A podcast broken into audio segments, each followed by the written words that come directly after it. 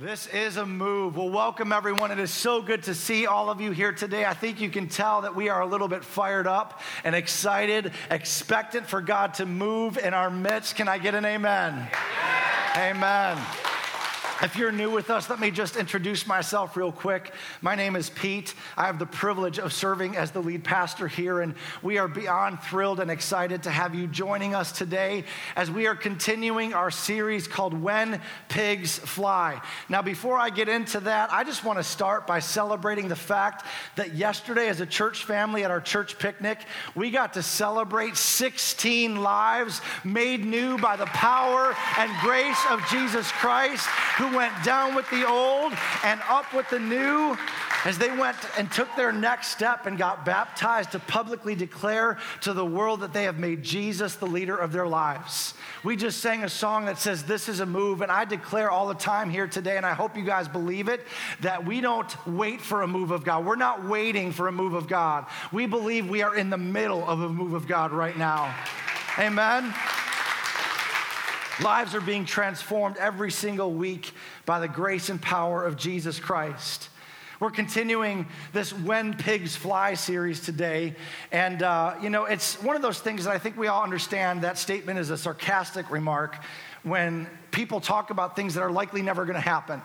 And in our culture, I find that a lot of people have a when pigs fly attitude when it comes to this idea of the miraculous. That God still doesn't do that in our midst. And even if He does, He would never really do it for me. And if you missed last week, we talked about how God has miraculous authority over darkness in the name of Jesus. And that we learned that in Christ, those of us who've been made new by Jesus Christ in whom the Spirit of God dwells, then we have miraculous authority over darkness in the name of Jesus.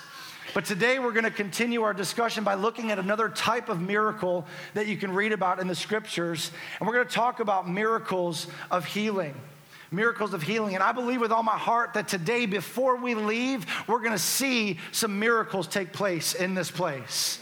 I don't know if you guys realize this, but this building actually, we purchased this building in 2010. But it was built in 1969 as part of the Catholic Diocese, and this was formerly St. Catherine's of Siena. And I don't know if you realize this or not, but St. Catherine's of Siena was the birthplace in Western New York of the Catholic charismatic renewal, where a move of the Holy Spirit swept through this church. They held healing services here. These walls have witnessed miraculous healings take place. And I believe with all my heart that these walls and our eyes are today once again going to see miraculous healings take place. I believe it was always in God's heart that this place would be a place where He demonstrated demonstrates his power in our midst. We're going to see miracles happen today. How many of you believe that God is still able to heal people's bodies today? Well, I'm so glad to hear that because I believe that the attitude of expectation is the breeding ground for miracles. That when God's people gather together with hearts full of faith, expecting Him to move, then the miraculous happens. You know, a recent Barna study actually reports that 66% of Americans believe that God is still able to supernaturally heal people today. And as people of faith, of course, we're not surprised by this. You know, we read the Bible and we know from Old Testament to New, from Elijah to Jesus to Peter to Paul, there are hundreds upon hundreds of stories and examples of how God supernaturally healed people. In the Gospels alone, there are at least 30 distinct individual accounts of Jesus healing people. We know he opened blind eyes and opened deaf ears. He healed lepers. He even raised the dead to life. Speaking of raising the dead, when you see in Acts, the Apostle Paul one time was preaching so long that there was this kid sitting in the window of an upper story of this house and fell asleep while Paul was preaching, fell out of the window and died. And Paul was like, oh my gosh, that must have been really long winded. He went down and laid hands on the kid, and God supernaturally brought him back to life. And I'm so thankful. I know I've caused some people to fall asleep in my sermons. I don't know if you realize this, but I can see you. I know that you've fallen asleep in my messages, but I'm thankful that I've never, to my knowledge, killed anyone with a long, boring sermon.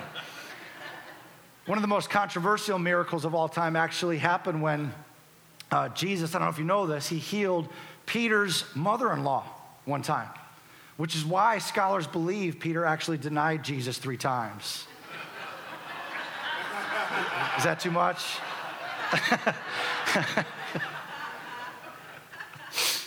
I actually told my mother in law last week um, that when I use mother in law jokes, it is in no way, shape, or form a reflection of how I feel about her. My mother in law actually lives with us, and she's on the front row here today. And I just wanted to let her know that when I share these jokes, it's, it's just me trying to get a laugh out of you guys and kind of lighten the mood a little bit. But maybe that one was a little bit too far. I, I don't know.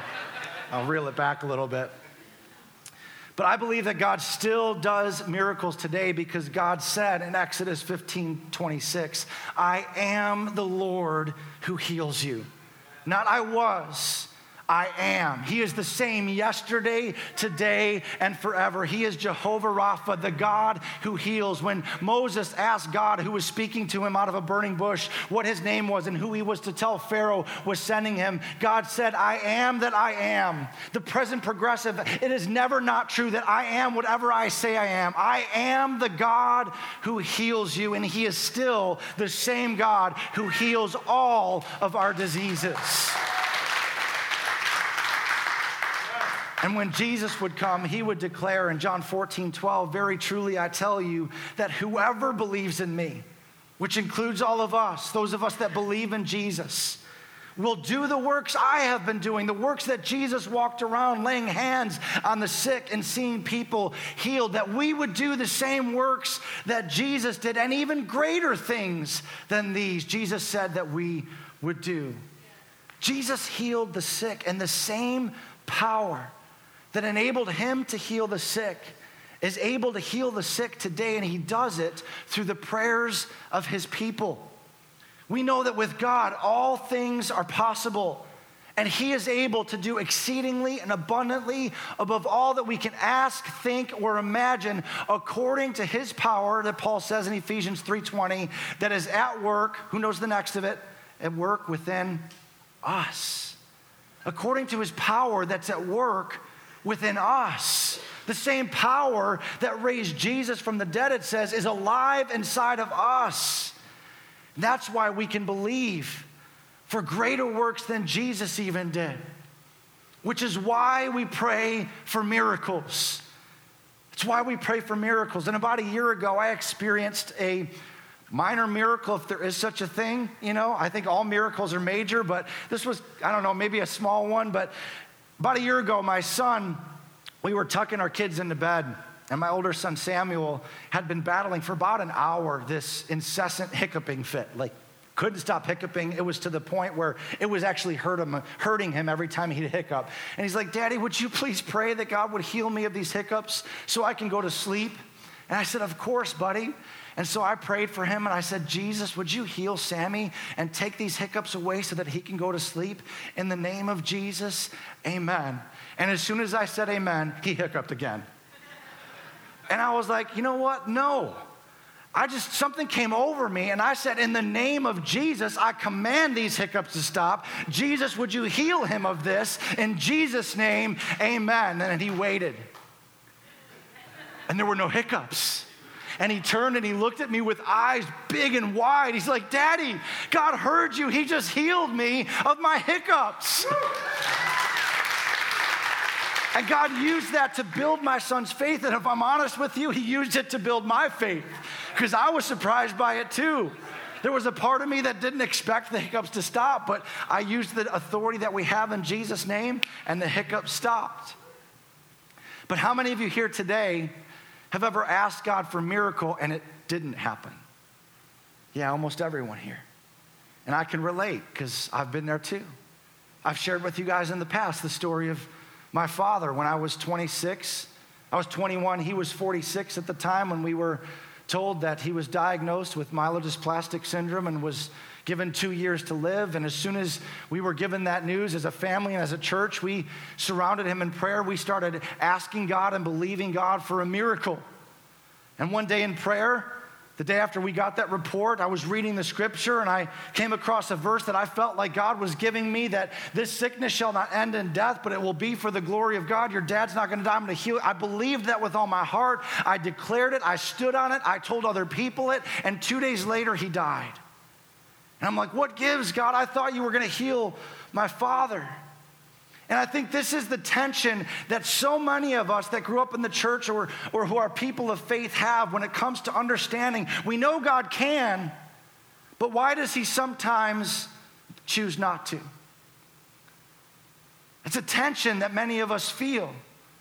I know He can, but why does, I don't understand why He sometimes answers some prayers and other times He chooses not to.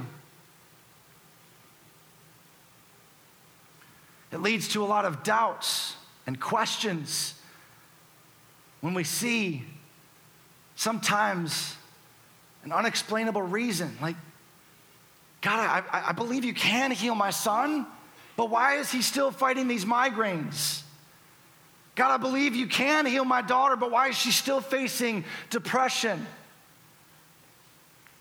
And when God doesn't heal someone close to us, it's easy for us to wonder sometimes if God is even close to us.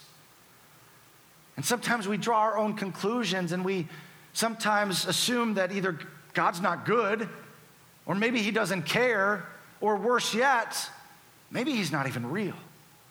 Maybe this whole thing is just some made up farce. If we believe God can, we know that he has, but he doesn't do what we know he can do and we believe he should do, how do we reconcile that with the belief that God is also a good God? And that's what I want to talk about today. And I want to talk about it in a way that I hope will answer some of our questions and at the same time build our faith to believe that God is still a God who hears our prayers and is still a God who does the miraculous even today. And so I want to start by giving you one big idea, one key foundational thought, if you will, that we're going to build from today. And that idea is this we know that our God heals, but He doesn't heal everyone every time. Our God heals, but He doesn't heal everyone every time. And we know this to be true in our own lives because most of you just raised your hands a moment ago when I've asked if you've ever prayed for a miracle that God didn't do for you. But I think sometimes we don't realize how often this statement is true, even in the scriptures. I want to give you three examples of people that were prayed for that didn't get the healing that they had asked for. The first is a guy named Trophimus, who was one of eight companions that accompanied the Apostle Paul on his third missionary journey. And in 2 Timothy chapter 4 verse 20 we can see that Trophimus got sick and Paul writes that Erastus stayed in Corinth and I left Trophimus sick in Miletus.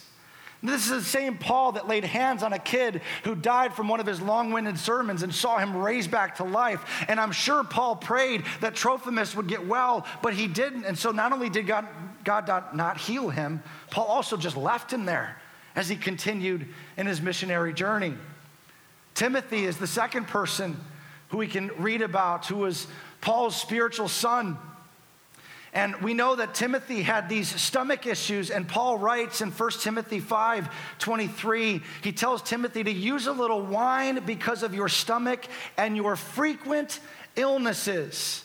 Don't you believe that Paul and Timothy both had prayed on multiple occasions that God would heal him of these multiple illnesses, these frequent illnesses, but it hadn't happened yet. And so Paul is telling Timothy, do what you can in the natural, take a little bit of wine to try and settle your stomach.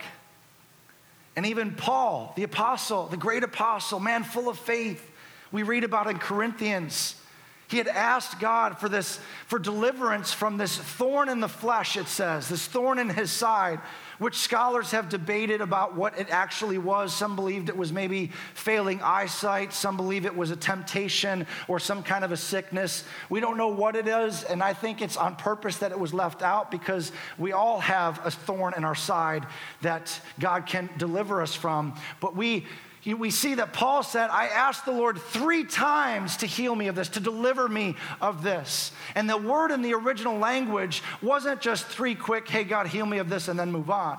No, it was this impression of like three ongoing seasons of pleading, persistent, heart cry, heart cry prayers, seasons of prayer, three different seasons when Paul said, God, please take this thing from me.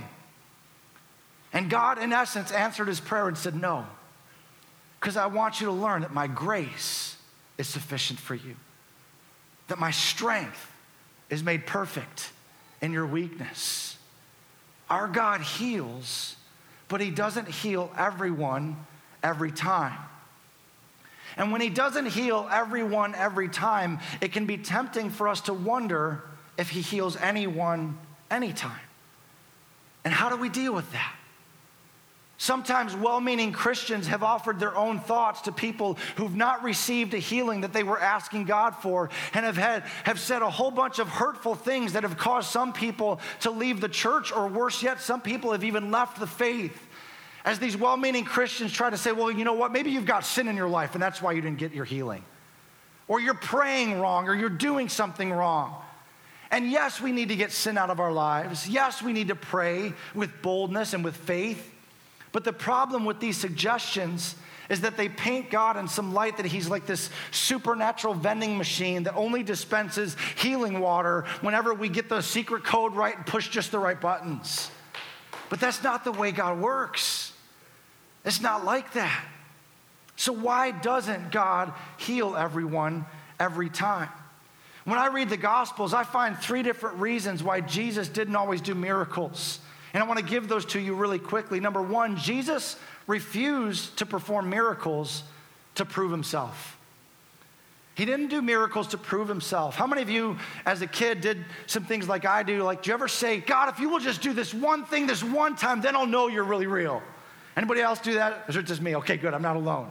Or like, God, if you'll get me out of this jam, I promise you I'll follow you for the rest of my life. Will you please?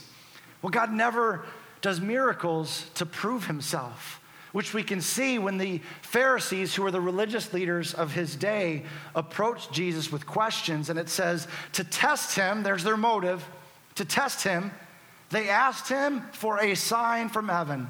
They asked him to do a miracle. Prove to us, Jesus, who you are, who you say you are. Do a miracle. And the next verse, Jesus is like, oh. He sighed deeply and said, Why does this generation ask for a sign. Truly, I tell you, no sign will be given to it. Jesus refuses to perform miracles to prove himself. Second thing is, Jesus never performed a miracle that interfered with God's ultimate plan.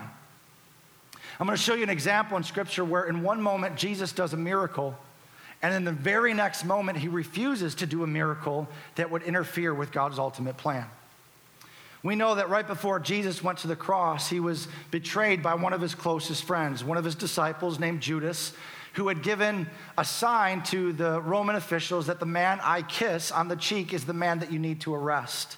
And Jesus was in the Garden of Gethsemane. Praying with his other disciples when Judas and a whole bunch of soldiers walk up, and Judas kisses him on the cheek, and they start to come and arrest Jesus. And Peter, who was always like the first one to speak up, he was always the first one to act, kind of, you know, acting out of impetus. He's like, Not to my Jesus, no, you don't. And he, like, he pulls out his sword and he goes for the jugular. He swings for somebody's head. The high priest servant tries to duck, but he cuts off the guy's ear, it says. And Jesus is like, Peter, Peter, put the swords away. What do you, that's not what we do. And I can imagine if, like, when I read the scripture, I try to place myself in the story to imagine what it was like. And can you imagine, like, the chaos of that moment as there are, you know, a bunch of people there to arrest him? There's all a bunch of commotion. And, and Jesus is like, wait, guys, just where's the ear? Somebody find the ear, please. Is is it over here behind the bush? Where did the ear go? Oh, here it is. And he picks up this bloody ear and does a miracle and reattaches it to the guy's head. But then in the very next moment, Jesus says this to Peter. He says, Don't you realize that I could ask my Father to do a miracle and send thousands of angels to protect us, and He would send them instantly? But if I did, how would the scriptures be fulfilled that describe what must happen now? And one moment he does a miracle, in the very next moment, he refuses to do a miracle that would deliver him and his friends from what was about to happen. Because he knew that God's ultimate plan was that he would go to the cross. His disciples didn't understand it. They didn't know why it had to happen. But God's plan was that He would go to the cross to pay for the sin of mankind, even though it would result in pain and suffering and agony and even death. So Jesus refused to do a miracle because that's what God's ultimate plan was, even though His disciples didn't understand. We don't always understand why God doesn't do the miracles we're asking Him to do, but we can only see what we're in the middle of right now in our present. But God sees the beginning from the end, and we never know what He's working on behind the scenes and what other people might come to faith in Him as they watch you walk through your trial. He'll never do a miracle that interferes with God's ultimate plan. And thirdly, Jesus never did a miracle where there was no faith. He never performed a miracle where there was no faith.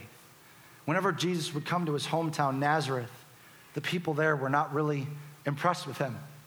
They're like, Jesus, you grew up here, you spent 30 years here. Like, aren't you Joseph, the carpenter's son? Like, you're that annoying kid that, you know, was the teacher's pet in school that always got the right answers? Like, Really? Come on, Jesus, we know you. And it says in Matthew 15 38 that he did not do many miracles there. Why? Because of their lack of faith. Jesus didn't do miracles where there was no faith. Guys, we have to understand that our faith plays a part when it comes to God's ability to do the miraculous. Our faith moves the heart of God. Three quick examples I want to give you of Jesus healing someone because of their faith. Number one, you've heard of the woman with the issue of blood. For 12 years, this woman was bleeding. It was a female issue. She was ceremonially unclean, which meant she couldn't go to the temple, she couldn't go to church. It was embarrassing. But she had heard about the stories of this Jesus who was healing people everywhere he went.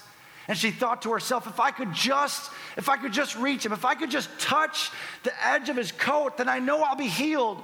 And so she builds up enough courage within herself to fight through the crowds that are surrounding Jesus as he's traveling one day. And she reaches him and she just she just reaches out, touches the hem of his coat. And instantly she's healed. And Jesus, knowing that power had left his body, turned around. He said, Who touched me? And his disciples are like, Are you crazy? Look at the crowd around you. Everyone's touching you. And he's like, No, no, no. I know that power left me. Somebody touched me. And this woman, knowing that she's been discovered, because she had tried to like sneak away quietly, comes up to Jesus humbly, and Jesus says to her in Mark 5:34, "Daughter, your faith has healed you. Your faith has healed you." Another time, a leper falls at the feet of Jesus and begins to worship him. And Jesus says to him in Luke 17, 19, Rise and go, your faith has made you well. Another time, a blind man knows that Jesus is walking by. He's like, Jesus, I can't see you, but I know you're going by. Jesus, son of David, have mercy on me. And the crowds are loud and trying to shush him. And it says he cries out all the more. He cries out even louder Jesus, son of David, have mercy on me. And Jesus hears him. He stops and turns around and he tells them to bring the man to him. And Jesus asks him, What do you want me to do for you? which is a question that we've got to answer. We've got to be able to tell Jesus what we want him to do for us. And the man says, Lord, I want you to restore my sight. And look what Jesus says to him in Mark 10 52. Go, your faith has healed you.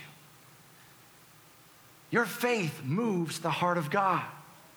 And what's so interesting to me is that when you read all of the Gospels, there is only one thing that ever amazed Jesus. Do you know what it was? It was people's faith.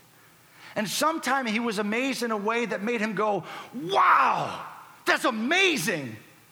And then other times he was so amazed that it was like, Wow, is that all the faith you have? Like two extremes. One represented by the Roman centurion who had a servant that was sick and he comes up to Jesus and says, Jesus, I'm not even worthy to have you come under my roof, but I'm a man who understands authority, and I can see that you have authority. I know that if you will just say the word, that my servant will be healed. He says the word, the servant is healed, and Jesus responds to that man's faith like, wow. That's amazing. I have never seen such faith in all of Israel. And then a moment ago, I shared with you how when Jesus was in Nazareth, his hometown, he couldn't do miracles there. He was, it says he was amazed at their lack of faith. So, my question to you today is when it comes to your faith, does it make Jesus go, wow, that's amazing? Or does it make him go, wow, that, that's all the faith you have to believe for?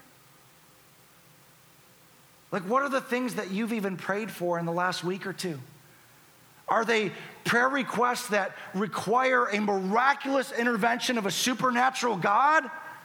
Or are they prayers like, God bless this food and keep me safe today? To which Jesus is like, Is that really all you think I'm able to do in your life? Which is it? Is it wow faith or wow?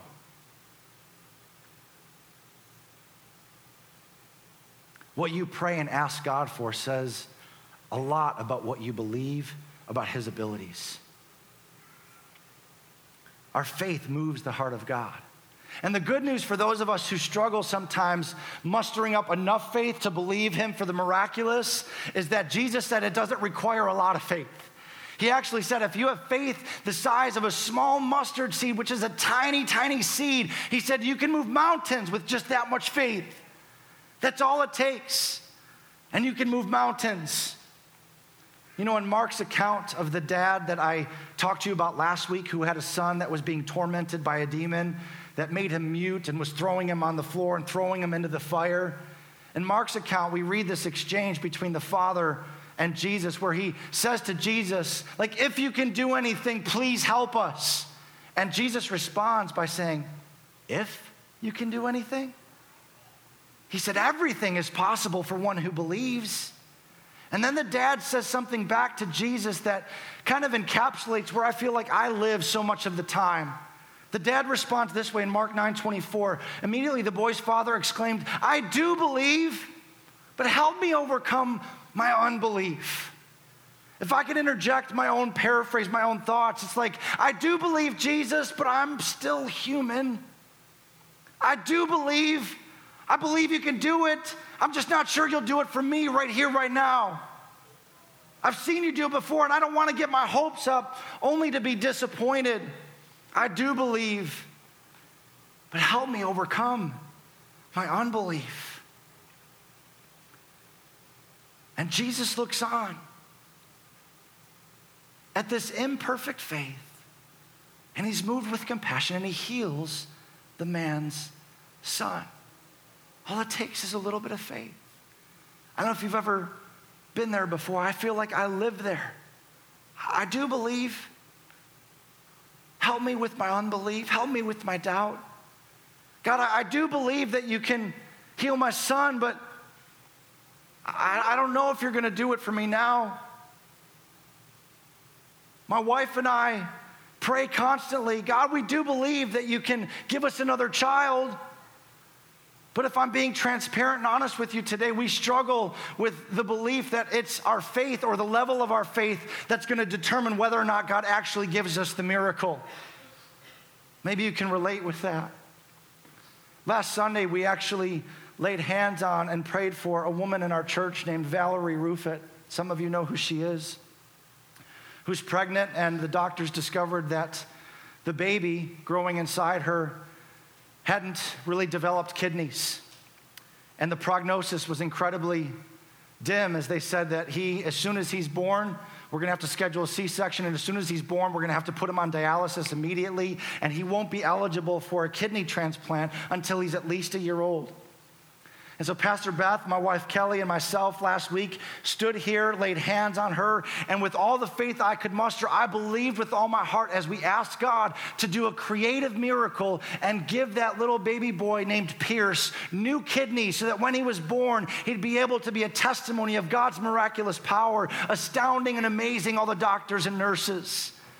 This Wednesday, she went in for her C section. And although he has exceeded all of the doctor's expectations for what he would need in terms of medical attention once he was born, his kidneys still aren't functioning. He's still not healed yet. Not yet. We're still believing, but he's not healed yet. And people have asked me over the years, like, Pastor, when you pray for these things and they don't happen, does it shake your faith? And I've been following Jesus long enough to honestly tell you here today no, it really doesn't shake my faith. Because there's a principle I've learned in my years of following Jesus that I want to share with you today. Listen, our faith is not built or based on what God does, our faith is based on who God is. Our faith isn't based on what God does or doesn't do in response to a specific request for a miracle. Our faith, is, our faith is based on a God who loved us so much that he sent his one and only Son to pay the price for our sin, the most deadly disease that we needed to be healed of, the disease of sin. God proved his goodness to us when he sent Jesus to the cross. It doesn't get any better than that. And he proved who he is and what he's capable of when Jesus walked out of that tomb three days after he was murdered. Our faith isn't based on what God does, it's based on who he is. We might question the goodness of God when he doesn't come through for us in a miracle, but he proved his goodness to us when he went to the cross. Jesus says we need to approach him with faith like a child. And I don't know about you, those of you that have kids, those of you that are parents in the room, like when my boys come up to me and they say, Daddy, can we go out for ice cream? If daddy says, Yes, we can go out for ice cream, guess what? They don't doubt it. They just take me at my word and they believe it's going to happen. And the only time they bring it up again is if they feel like they need to remind me of what I've already said. They don't wonder whether or not our budget has room in it for ice cream.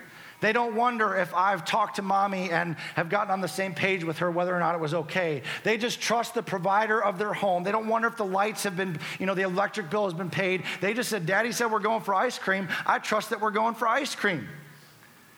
And when it comes to faith, guys, Jesus said in Matthew that, you know, which of you, if your son asks for bread, will you give him a stone?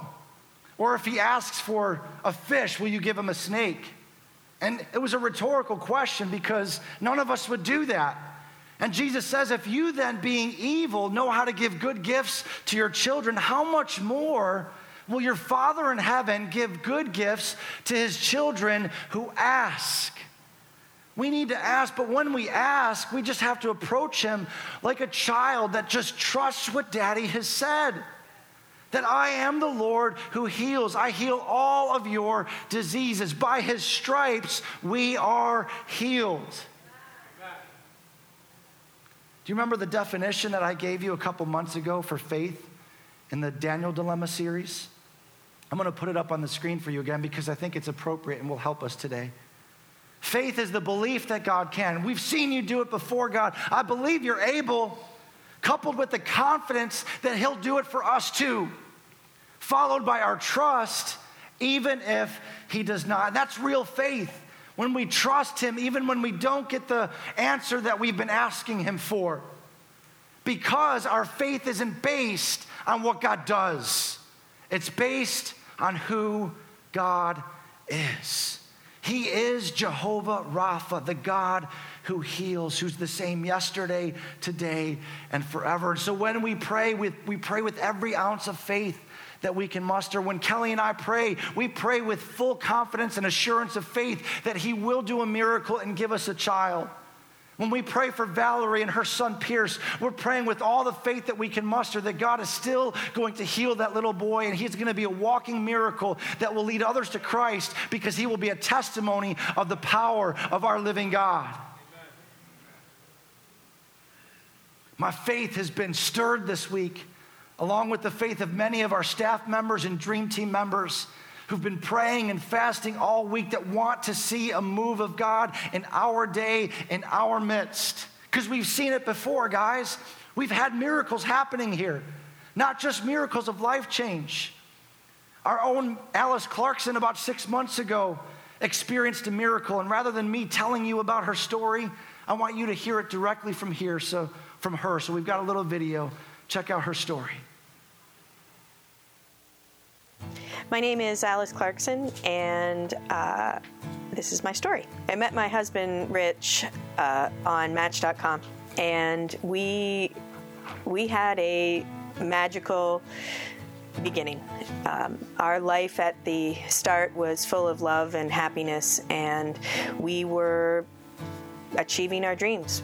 I was a bit of a rock star chef, really loved my job. I was at a place where I could see myself retiring in the career that I was in and uh, wanted it, wanted it really badly. And then it all sort of fell apart and it happened in an instant. So, August 6, 2013, um, was a day that should have been like any other day, but that day I reached in to grab my pans that I used every day, and the shelf that they were on fell on my arm.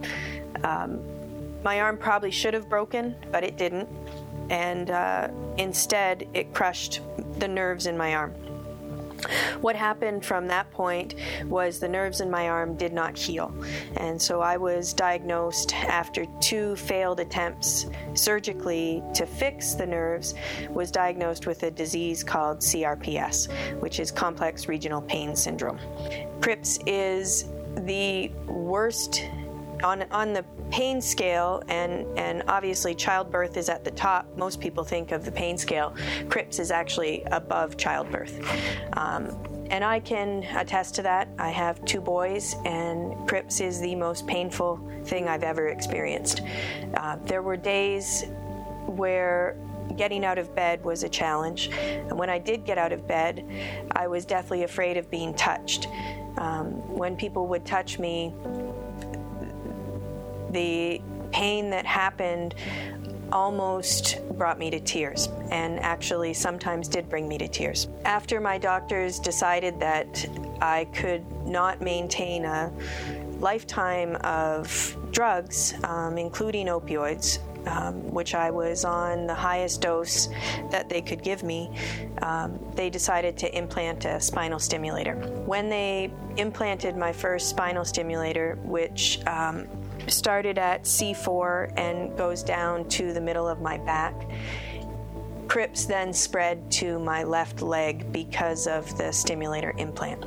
My doctors at that point decided that a second stimulator was necessary. The second stimulator going in made an enormous difference, and my pain levels were kept at a about a 50%, which is is manageable. Most people when they get out of bed, you know, if they're honest with themselves, feel pain 50% of the time. So I felt very comfortable that I was just like everybody else, um, in pain, but not debilitating pain. Things started to look up, and uh, I started being able to move, and what happened next was really interesting. I lost a little weight, and the stimulators, the IPGs, which are the little computers in your back, became loose in my back, which caused CRPS flare ups almost every day. The minute I would get out of bed, they would move, and my CRPS would go out of control. CRPS is a very rare disease and it's one that most people have never heard of. And as it turns out, there are two of us at this beautiful little church that have it. And Greg, who actually has been battling it for 20 years, was up at the front of the stage that day and we were um, going to lay hands on him because he was in the middle of a, of a bad flare up when we were going to lay hands on Greg, who desperately needed our prayers that day, I was standing between Pastor Pete and Kelly.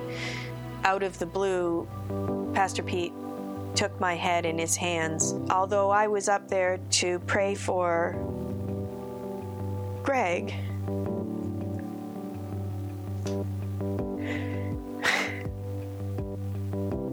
I was I was being prayed over and what was or what should have been an incredible uncomfortable moment for me because I was bent over and my stimulators were not in a comfortable place. I felt at peace. my initial reaction, which would have been to back away from what could have been intensely painful, I leaned in instead. Pastor Pete prayed, Kelly prayed. Within a few minutes, it was over, and uh, I stood up, and Rich and I left for home. We really didn't talk about it at all until the next morning. I woke up and I looked at him and said, I'm, I, I'm not in pain. My first reaction was to grab my phone. I felt the need to let Pastor Pete know exactly what had just happened. So I just sent him a simple text that said, I'm pain free. My disease, Crips, is still very present in my body, but the pain is not. Since that day, at the front of the stage, I have been pain free. I have been able to use my hands, which was not possible before. And I feel my strength coming back a little more every day. I think that that's what God wanted me to know was that he didn't want me to hide my disease. He was able to get into the details of my disease and heal me in a way where my story really matters. It was almost as if you can imagine a piece of coal. So Crips was a piece of coal, and God was the jeweler. And He just stripped away the parts of the coal that made it ugly and revealed this gift, which is a diamond. So my disease is now my diamond, and God's given me a story to tell. And I'm able to share it so that people can understand that if you have hope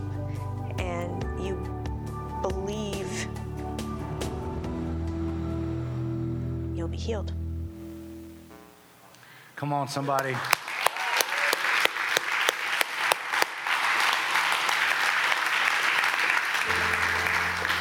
188 days ago, Alice Clarkson experienced a supernatural healing touch from God, and she has been pain free every single day since. Incredible. Don't tell me God doesn't still do miracles. And what God did for Alice Clarkson, He can do for you. Scripture says He is no respecter of persons. And so here's what we're going to do we're going to pray for those of you who need healing in your bodies, and we're going to do it biblically. And so, in a moment, as you can see, the band is on stage. They're going to lead us in that song that we sang earlier. This is a move, because miracles happen when you move. Healing is coming in this room. And we're going to lay hands on you when we're going to pray for you because we're going to do it biblically. Because James says in James chapter 5 that he says, Is any among you sick? Let him call the elders of the church to pray over them and anoint them with oil in the name of the Lord, and the prayer offered in faith will make the sick person well. And so we're going to anoint you with oil at this time. I want to invite those who are on our prayer team. We've got elders of the church, people on staff, and those who I've asked that have the prayer team lanyards to take positions at the front corners of the auditorium as well as in the back. And when we start to sing in just a moment, those of you who need healing in your bodies, and it doesn't, doesn't have to only be in your body. Psalm 147 3 says, The Lord heals the brokenhearted and binds up their wounds. He can heal you physically, He can heal you emotionally, He can heal you spiritually. We've all got oil. We're going to anoint you with oil, just like Scripture says, which is symbolic of the power of the Holy Spirit. And then we're going to see what God does. We're going to take Him at His word. We're going to approach Him like children who believe that every good and perfect gift comes down from the Father of lights, that this is our rightful inheritance as children of God to receive this healing that Jesus took stripes on his back, on his body, so that we could have healing in our body. So at this time, I want to invite those of you to stand. Everyone stand as we get ready to worship and sing This is a Move. If you need prayer, come to the front or head to the back.